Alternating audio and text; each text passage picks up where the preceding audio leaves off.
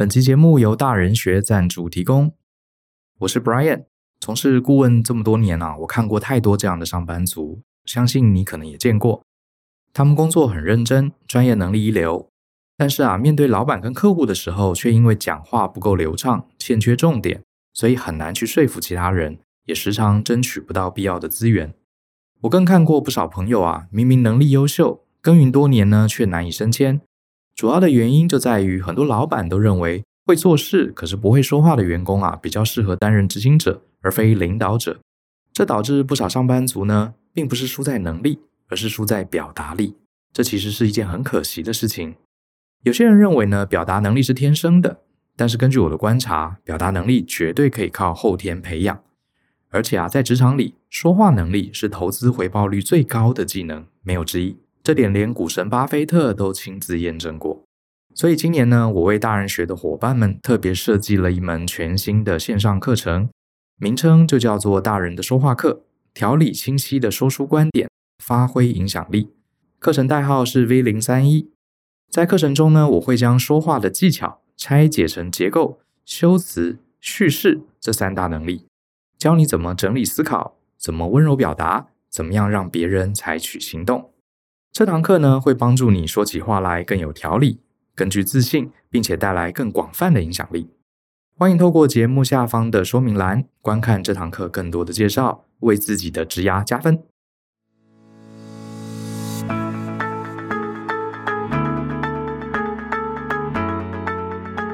欢迎收听大人的 Small Talk，这是大人学的 Podcast，我是 Brian。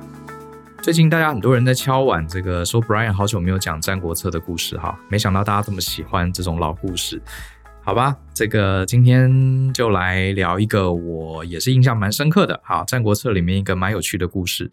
这一篇呢，它是出于《战国策》的楚策，哈，表示它跟楚国有关。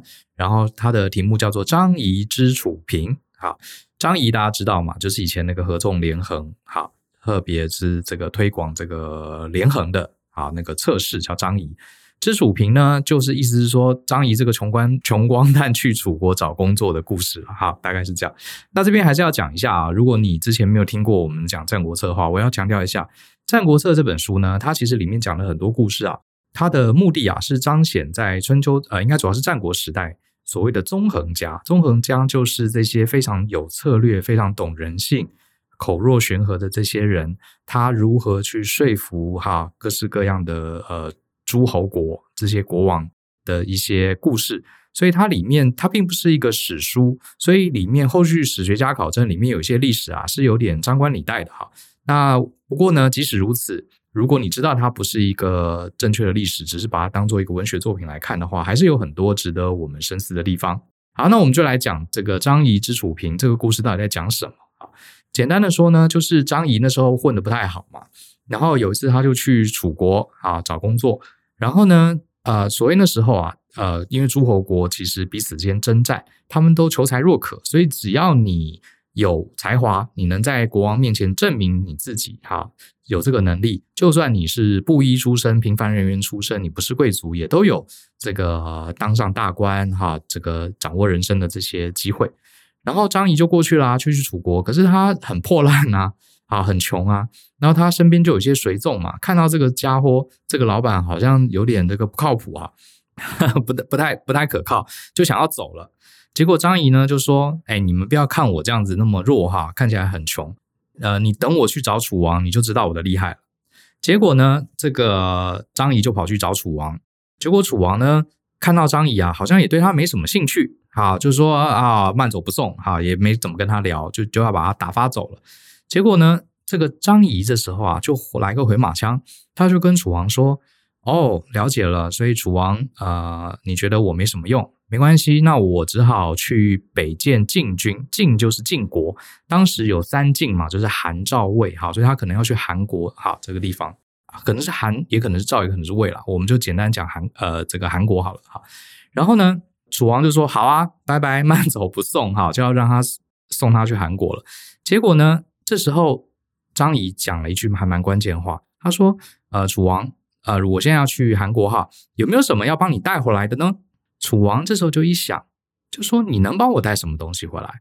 黄金啦、珠宝啦、珍珠啦，这个什么呃犀牛角啊、皮革啊、象牙啊，这些好东西、这些珍宝啊，都是我们楚国的特产。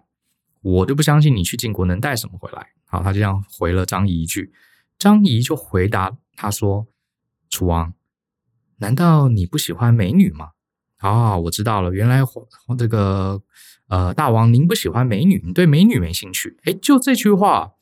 楚王开始引发了好奇，他说：“你为什么这样问我呢？为什么你说我对美女没兴趣？”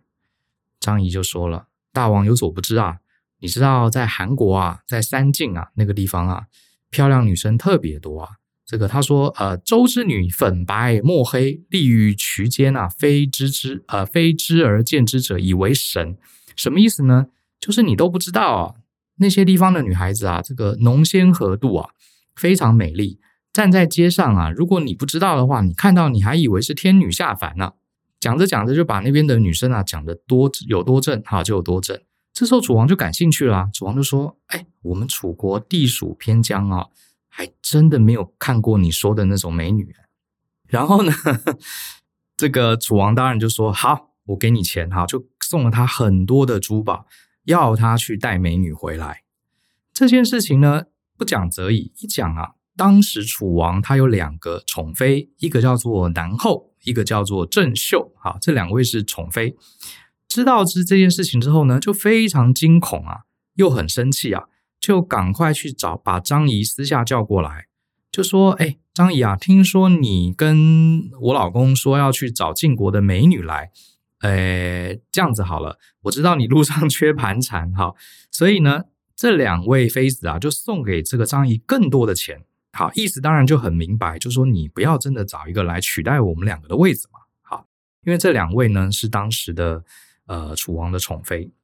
然后这时候怎么办呢？来，各位，我们在这边先暂停一下哈。假设你是张仪，你会不会觉得你捅了一个马蜂窝？你已经答应了楚王，你要去帮他找美女回来，可是呢，他们家那两位呢太座又跑来找你，也给你的钱，你不收也不行，叫你不要去找美女来。这时候你该怎么办？其实我看到这里啊，我是顿了一下，我就在想，如果是我，我接下来会怎么做呢？这个故事接下来会怎么发展呢？后来发展的结果，我还真没想到。好，你不妨想一想。好，我接下来就直接讲结果喽。很有趣的是，后来呢，张仪呢，他就要离开楚王，好，要去晋国找美女啦。结果呢，这个楚王就找他一起喝酒，喝着喝着呢，这时候张仪就说：“哎呀，这个楚王啊。”这个我这次去啊，搞不好要去很久。好，那既然呢，就你跟我两个喝酒，不如呢，难得的机会，是不是可以请您把你的家人啊，亲密的人也带来，我们大家一起喝啊，也算是一个很好的道别。他讲这句话是什么意思呢？其实，呃，当男人的大概都知道，就是说，你把你那两个呃老婆啊带来这边，让我看一看，有一个基准线。这样我就知道要带什么样更漂亮的女生回来。这个楚王大概一听啊，也大概知道你的意思，就说好啊，没问题。他就找了这个南后跟郑袖啊这两位一起哈喝酒。结果呢，这两位这个宠妃啊一出来，哇，张仪就变得非常紧张，马上就跪下跟楚王道歉，就说啊，这个楚王大王啊，我对不起你啊，我严重犯了欺君之罪，好，请你原谅我。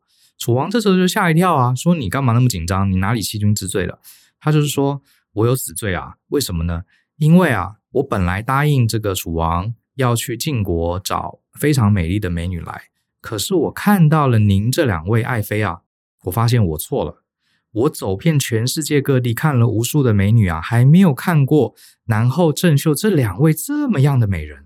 我却还大胆说要帮你去找更漂亮的美女，哎呀，我这是欺骗大王啊！该死，该死！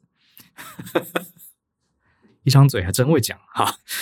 讲完之后，你猜猜看是什么感觉？当然，这两位女生很高兴啦，也就放心了，对不对？表示他已经不会再去找更漂亮回来。重点是楚王他也没有失望，楚王就是虚荣心就爆表了嘛，就想说哈，原来我拥有了这两位爱妃啊，已经超越了整个晋国。你所谓这个美若天仙的女子都比不上我这两位爱妃，所以我还是最棒的。所以这件事情呢，就这样结束了。你看，他拿了三个人的钱，没有办任何事情，最后还被当做上宾接待，还可以跟这个他的 楚王的家人一起喝酒。好，这件事情真的很好笑，你不觉得很扯吗？哈，这个整个是楚王被套路了哈。其实我不太知道当时，当然这是一个作品，我不知道张仪当时是有心去规划这件事情，还是他的灵机反应。不过 anyway，我们就当故事看嘛。你不觉得这件事情很有趣吗？我先来讲讲我的几个启发好了哈。呃，各位你在听这个故事的时候，你也可以讲讲你的启发。当然我知道大部分人一听就觉得哇，张仪这人好贱哦哈。我觉得我们先不要往那个方向想，我们往好处想哈。第一个，你看哈，张仪本来是去找楚王，希望能被重用，结果楚王拒绝了他。各位，你曾经跟你老板、跟你的同事、跟你的客户要求过一些一些什么东西，然后你被拒绝了。拒绝之后，你的反应是什么？哦，谢谢，就走了吗？张仪跟我们不一样哦。张仪他多问了一句。哦，那既然楚王不用我，没关系，那我就要去晋国找工作啦。那我到了那边，要不要帮你带什么回来？这句话听起来虽然是很客气啊，可是在这个故事里，我们还真不要小看它，其实是这句话是他整个后面这整个故事的一个起点。好，因为呢，虽然我们今天买卖不成，可是仁义还在嘛。好，我们建立一个未来连接的可能性。好，反正呢，你已经不给我工作了，我啊、对不对？与其呃气嘟嘟的，好转头就走，还不如想一想，我能留下一个什么连结，将来也许可以用。你看，他就留了一个连结啊。他说：“哎，我要去晋国啦，那么要不要帮楚王带点什么回来？反正我们虽然呃买卖不成嘛，可是至少你愿意见我啊，我帮你带点礼物回来也不错啊。”好，我觉得这句话确实是我在日常生活中很少听到有人会这样讲的，尤其是你被拒绝的时候。好。呃，我觉得是蛮有意思的哈，这这点我觉得是我们可以学的。如果你的工作是常常你是业务啦，或是你是 PM 啦，或是你常常要你是采购啦，你要对外交涉啦，有些时候我们难免会被拒绝。可是被拒绝之后，你怎么样反应？被拒绝之后的这个回应，你是很不爽哦，再联络，转头就走，还是你加上这句尾巴，留下一个未来很可能重新连接的这个影子？我觉得是蛮重要的。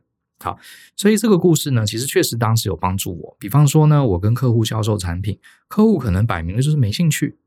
好，我有时候会加问一句：“哦，我了解了，谢谢你愿意花时间啊听我讲我们的产品。那请问一下，你身边有没有同业或者是供应商？您觉得他们会需要这类的服务呢？你不要小看这个问题啊，这个问题其实我大概有六七成都会得到一些很有帮助的答案，因为人是这样子的哈。今天客户拒绝了你，好，虽然看起来好像他在上，你在下，可是呢，我们人性都是这样哈。我们拒绝了别人，我们内心会产生一点内疚，好，会有种内疚感，我们会觉得哎，有点对不起他啊。这个人跟我们讲了那么久，我们就 say no。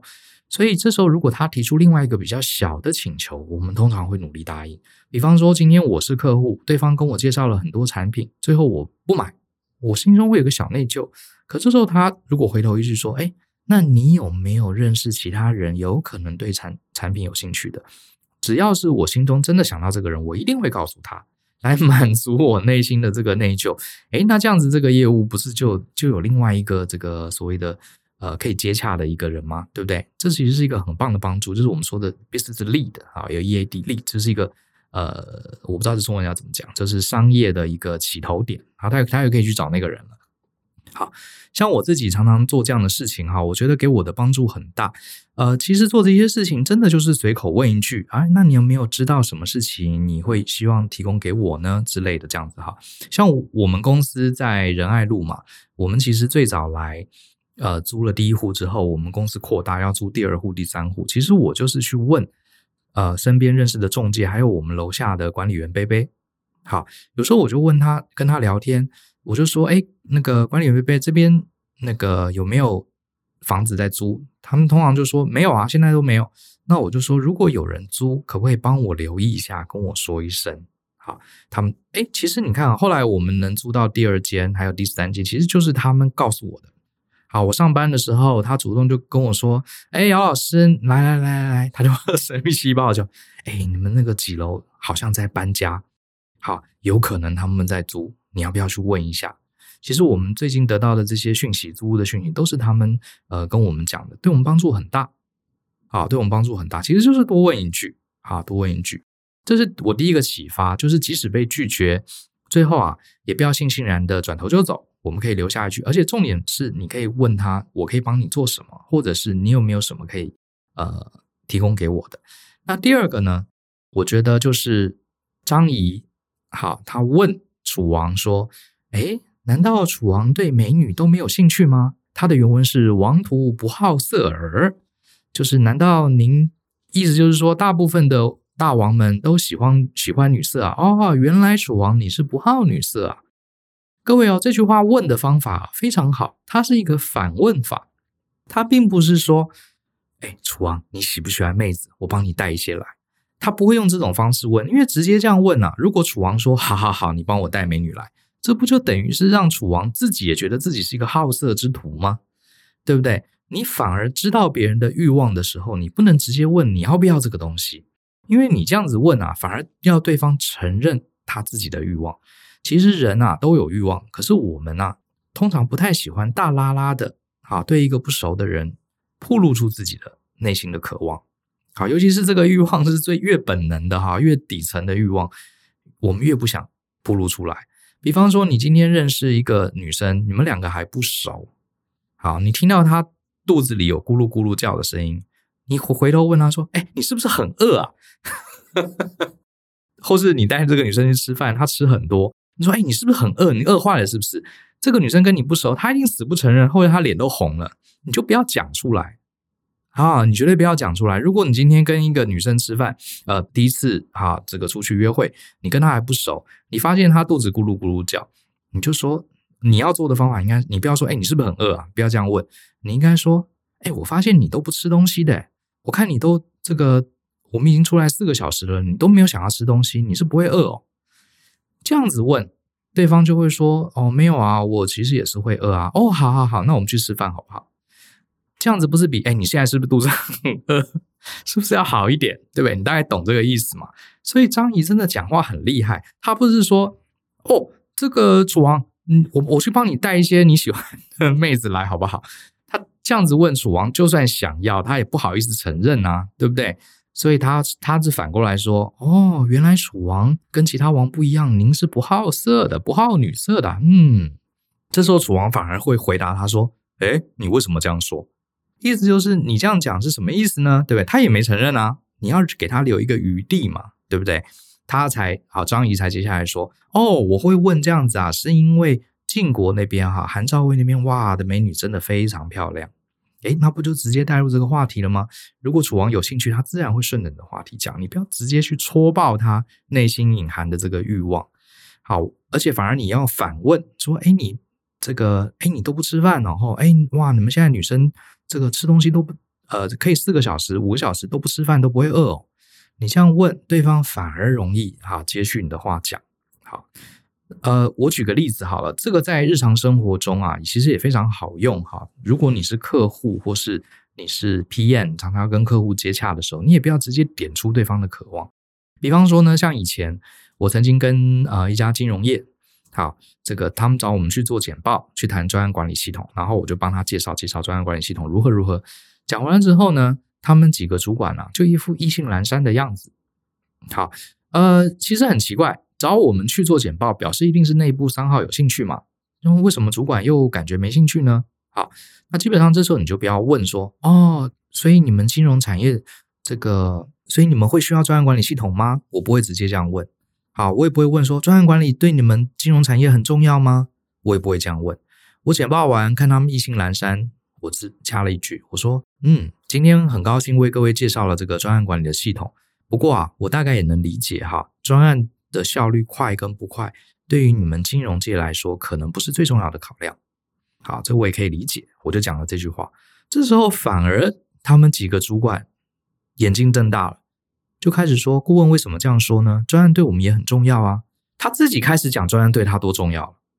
然后我就说：“哦，那抱歉，我可能对金融产业啊理解不够深。我以为啊，金融产业这个大部分还是以。” to B to C 的放贷还有投资为主哈，你们内部这些资讯系统的专案呢、啊，其实只要稳定上线就好。然后这个对方又说，哦，不对不对，这些系统上线可以为我们带来很多营收还有客户的服务，所以他们准时上线，而且这个节约人人力哈，在预算内这些专案准时上线非常重要，对我们几乎也是最重要的一件事情。如果我们这些什么 APP 啊、网页啊做得不好，客户就直接走掉了，这对我们的影响非常非常大。看到没有？我故意讲反话，反而他自己去讲专案管理对他有多重要。那我接下来就打蛇随棍上，我就说哦，那如果是这样子的话，那我理解了哈。那我觉得我们提供的这个系统跟服务可以帮助你们做到什么什么什么什么。诶这个案子就从一开始很冷淡哈，就往核心去谈。好，所以你不要直接去问你们，你们需要专案管理系统吗？你们需要改善专案吗？这种问题大家不会承认啊，讲的好像我们专案管理很烂一样，都不懂，所以需要你们帮忙。你要换个角度想说，哦，我了解，你们金融单位最重要的、最关键的这个呃成功因子啊，可能不是在专案的效率。你反而你反过来这样讲，他们就会说很需要。另外呢，一样，我们遇到一些传产企业也曾经有一样的状况。他们呢，呃，我们对他们做简报是谈我们专案管理对企业的一系列的课程。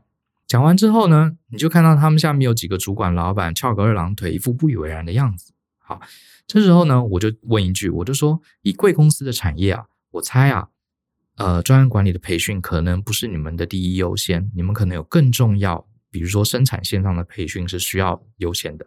结果一讲，反而各位他们主管反而说：“顾问，我觉得你讲的不太对。其实对我们虽然是传产啊，可是我们现在所有的产业都是以专案的形式在执行。我们购买新的设备、建新的产线，还有开发新的产品，全部都是专案。所以，我们当然觉得专案管理的训练对我们是第一优先，非常重要。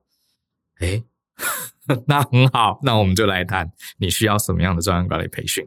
好，你大概懂这个意思，所以。”我常常觉得哈，你你想要说服别人，好，不管你是不是真的是做业务的，我们都是在说服别人。好，你可能是销售你的商品，也可能是销售你的一个 idea 或是你的一个建议。其实有些时候啊，你不要一直去 push，说我这个好，我这个很棒，你怎么不买？你一定要买，反而不是这样子。反正你应该尽量站在一个中立的角度。好，我来谈谈大家对这个东西的观感在哪里。好，比方说张仪就讲哦，晋国的美女，大家对他们的感觉。像是美若天仙一样，好，让你 FYI 好 for your information。可是我并不是要推荐你，我只是告诉你，别人对这个产品观感很好，好，而非你要买，你要买，你要买。所以我觉得这是一个不同说话的角度。我们在这个 V 零三一大人的说话课里面，其实也有讲过类似的观念。好，透过一个中立的角度，从别人的视角来分享这个。这件事情反而会比你直接 push 去销售它会更有用。好，这是第二个。好，第二个我从这故事里得到启发。那第三个启发呢？其实你你看啊，张仪很厉害。他跟楚王吃饭的时候啊，他就找了一个名目，叫楚王把他的这个两位爱妃也叫来一起吃饭。其实有些时候这一招也不错哈。我们跟客户或者跟朋友吃饭的时候，我们常常觉得说啊，呃，很我认识很多好。华人啊，都会很担心有不认识的人加到这个场合来。比方说，我跟朋友约吃饭，啊，就会很担心他会不会找了其他的人来，这样不是我就没有办法跟对方聊。当然，有些时候是这样，如果你有私事要跟你的好朋友聊，确实你们两个比较好。可是有些时候，你跟客户、跟这个呃其他的供应商，或是跟一些你们合作的伙伴，如果有机会有一些商务的面谈，其实啊，你不妨还。可以主动提一下，说，诶，也欢迎你找你们公司的工程师哦，也欢迎找你们专案的 PM 哦，也欢迎找你们的业务，如果可以的话，一起来哦。好，我有时候会加上这一句，为什么呢？因为你跟更多对方的公司的人、组织里的人一起碰面，你其实就多了更多交流的机会。说不定张仪其实一开始也没有想到这些，只是他觉得，哎，既然这个要走了嘛。那也要去找美女嘛，就去看看本人嘛，找他们一起来聊聊看，说不定一聊就发现，哎，有有机可乘啊，有更多可以互动的可能性。好，那最后呢，呃，第四个就是我觉得张仪很厉害的是，他非常精准掌握呃人类内心的渴望。比方说呢，男后跟正秀就是嫉妒跟安全感，因为万一找了更漂亮的美女，这个楚王就移情别恋了，对不对？这对他们接下来的生活会造成很大的影响。所以他非常清楚知道，他这个南后跟郑袖这两位爱妃啊，他们要的就是安全感。楚王呢，他更是抓得清清楚楚。他一开始呢，就引发楚王的好奇心，啊，就是那句“王图不好色儿”，哦，原来楚王对漂亮女生是没兴趣的。他这样讲反而引发了楚王好奇心。哎，你什么漂亮女生有吗？在哪里？你讲给我听。好，接下来最后更漂亮的是，他又掌握了楚王的虚荣心。什么东西比好奇心还强？就是虚荣心。虚荣心的力量是更大的。好，他最后跟楚王说：“哎呀，你这两个妃子啊，已经是最漂亮了。很抱歉啊，我怎么样都找不到比这两个更好的。理论上，对楚王来说，他应该很生气啊！你不是要帮我找美若天仙的人吗？怎么你现在拿了我的钱又不去找，又说找不到呢？理论上很生气。可是问题是，这两个妃子就是他的爱妃。”等于是告诉你，你已经得到了世界上最美的两个女人了。其他的王再怎么样，他们心中美若天仙的美女都不能跟你这两位爱妃比。哇，这个楚王一听，当然是自信心爆棚嘛，所以就很开心嘛，所以自然也不会把他钱要回来，所以问题就解决了。好，所以我们来看一下哈，这一篇告诉我们的几个事情啊，我觉得第一个就是会讲话还不够，好，你讲话讲得很漂亮还不够。真正的重点是洞悉人性啊，洞悉人性。我们在职场里面常常就有同学啊跟我们 complain 啊，说我当 PM 啊，哎呀，位阶又不够高，老板要我做的专案又急又赶，然后呢又不给我人，不给我钱，哈，这个我都没有资源，该怎么做呢？其实我想跟大家讲哈，资源这件事情从来不是你坐在那边就有人会给你的，大部分都是要去要来的。你看伊隆马斯克射了这么多火箭，请问这些钱是哪来的？也是他一个一个去要来的，去找这些人去投资啊，对不对？要不然他整天在 Twitter 上 讲那么多话干嘛？就是要让大家知道我在做这些事情，大家让大家知道，如果你支持我，你就要买我的股票，就要只要这个呃跟着我的梦想一起走，都是这样子啊。连伊隆马斯克世界首富，他发射火箭一次就十亿、二十亿就没了，这些钱也不是靠他自己，完全靠他自己赚的，也都是他努力获得的。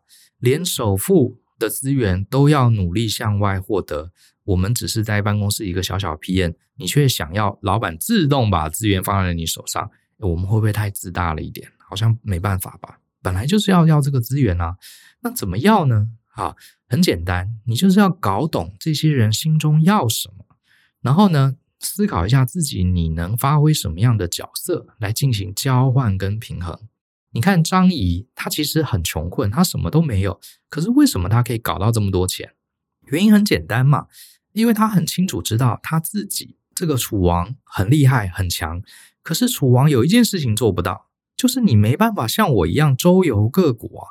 楚王不能像张仪一样背个包包就跑去三晋，好去韩赵魏去玩一玩，看看是不是真的有那些美女，没有嘛？诶，他没有这个自由。对不对？搞不好他跟三晋都还是敌对国家了，对不对？他不能随便这样去。所以呢，楚王他虽然位高权重，可是他的自由受限，他是在一个框框里面。就连他的两位爱妃到底是什么样的等级，他自己也不确定。这个刚好就是张仪有办法在里面运作的重点嘛。我可以去帮你去三晋找美女来，对不对？然后我又告诉你，你这两位爱妃已经干掉所有三晋的美女。老实说，楚王也不知道。楚王只能相信他，因为他无法证实嘛，在那个时代，对不对？他又不能滑抖音，不能滑 IG 看一下啊，这个三晋的网红是不是真的比我们楚国的网红正？没办法，所以张仪这个手无缚鸡之力，身无分文，可是他有他的知识，好，他有他的资讯不对等，好，加上他的口才，当然你可能不能完全模仿张仪，对不对？可是呢，你不能去骗你老板，因为老板也有手机啊。老板得到的资讯，对国外的资讯了解，可能对你也了解。可是概念上是一样的。各位，你可以想想看，你今天是一个公司的 PM，你老板手上有资源，有什么东西是你手上有可以借力使力的地方，却是你老板没有的？其实你可以去思考。其实我们在 A 一零一职场大人学这门课，我们讲了很多，什么东西是老板没有，可是你有的东西，你要好好去运用。比方说资讯。好，第一线的资讯就是你的一个很重要的武器。第二个呢，这里面这个故事也告诉我们，人还是要有点志气哈。你看哦，张仪被他的随从给瞧不起。我们大部分人假设被随从给瞧不起，我们可能就真的觉得，哎呀，我是不是很烂？好，我是不是真的很糟？连我的随从都都要走了，好，都要离我远去，都看不起我。哎，我这我大我就是烂，好，我就是个 烂人。或者是我们去反呛这个随从，哎，你什么东西啊？你呛我，你自己还不是当我的随从？你又好到哪里去？老实说，张仪他这两者反应都不是他的反应，他是什么？你瞧不起我没关系，我证明给你看。最后他当然赢得了尊重。其实很多时候啊，很多人世间的纷争啊，吵来吵去，你瞧不起我，我瞧不起你哈，你不尊重我，我不尊重你。其实讲白一点啦，什么叫做狠人？狠人就是我懒得跟你讲，我证明给你看，你自己就知道。啊，讲那么多废话，我就证明给你看。啊，其实伊隆马斯克，好，我继续讲他的例子也是啊。他几年前讲的那些东西啊，什么人类要登陆火星啊，全世界都要这个电动车要取代燃油车，然后这个呃火星要这个呃登陆，然后要呃同时要发一千艘这个太空船过去，这胡说八道。然后什么还在外面加油，还在月球上建立中继站，他十几年前就在讲这些事情了。大部分人觉得什么神经病嘛？然后还有一些科学家讲他神经病的，还不是吃瓜群众哦，是一些很厉害的科学家，甚至有 NASA 的工程师说这是痴人说梦，对不对？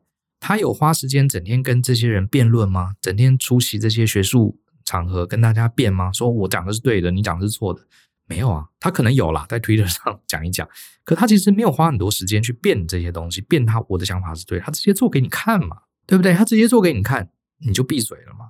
所以我觉得，真的人就是要有志气，哈，这是我很佩服的。就是我不跟你废话，反正我就做好，到时候事实会证明我讲的对还是你讲的对。好，第三，我们这个也是一个很蛮呃反过来的一个提醒哈。你看啊，老实说，今天我觉得张仪是呃套路了这个楚王啊。那假设今天我们是楚王的角色，我们在这个世界上也要小心这些张仪哦。好，之前前几集就不是讲了吗？有那种直销的，或者要卖一些投资产品的。他说：“哎呀，这个每天只要一杯星巴克就加入，将来就可以财富自由。”然后你说不要不要，说哈，你连每天一杯星巴克的钱你都付不出来吗？哎，有些人真的就是没有办法被呛哦，一呛就说：“谁说我付不出来，我就付给你看。”就不就中招了吗？好，所以你遇到有人跟你说：“哎。”加入我们这个健身房，一个月只要两千五哈，还有这个饮食的建议。然后你说啊，不要不要不要，太贵了。所以你对于你的健康体态一点兴趣都没有吗？所以你这辈子都不想要六块肌吗？所以你对于这个呃活出活到八十岁、活到九十岁呃维持肌肉率，你不想要这些吗？看到没有？这不就是张仪的问话套路？他不是问你说，哎，你要不要？你要加入我们的健身计划，很棒。不是哦，他说你对你的健康体态放弃了吗？好，你这辈子就愿意挺着大肚腩吗？他用激的，诶，有些人就是没办法，因为你没有想到，一开始他是求你买，好，他在下，你在上，可他反过来，他站在你的上面，往下睥睨你，鄙视你，说你对你的体态可以接受吗？你可以接受你那么胖吗？诶，有人就中招了，或者是说，哦，难道你对财务自由不感兴趣是吗？你只想一辈子当一个朝九晚五的上班族吗？是不是常有这种话术？其实这就是张仪的话术。啊，所以你要小心，啊，不要被套路。好，那今天就讲到这边啊，希望大家喜欢这个《战国策》这篇故事哈。还是那句老话了，好，我们听这些故事啊，要取其对我们有帮助的地方，而不是有样学样。啊，我不希望各位同学听完这个故事之后，以后就去耍嘴皮子，就去套路别人，这没有意义。可是呢，这篇故事还是给我们一些很正向的帮助，比方说，我们要了解人性，知道大家要什么。我们要有志气，哈，不要因为被人瞧不起没钱，我们就啊，我就烂，好。然后呢，我们也要知道资源呐，很多时候啊是挤出来的，是协调出来的。好，像张仪就在这里面获得了很多的资源。那当然，我们要小心，我们要懂这个套路，好。可是我们不要被人家套路，啊，这是很重要的。希望大家喜欢今天这集的内容，那我们就下次见，拜拜。